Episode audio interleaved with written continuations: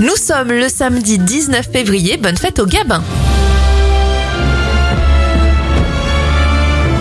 On débute ces événements avec une émission qui va rappeler des souvenirs à certains. Première diffusion de Disney Parade avec Jean-Pierre Foucault en 1989. Et en 1985, c'est le lancement d'une boisson que certains adorent, d'autres détestent, le Coca-Cola Cherry à la cerise.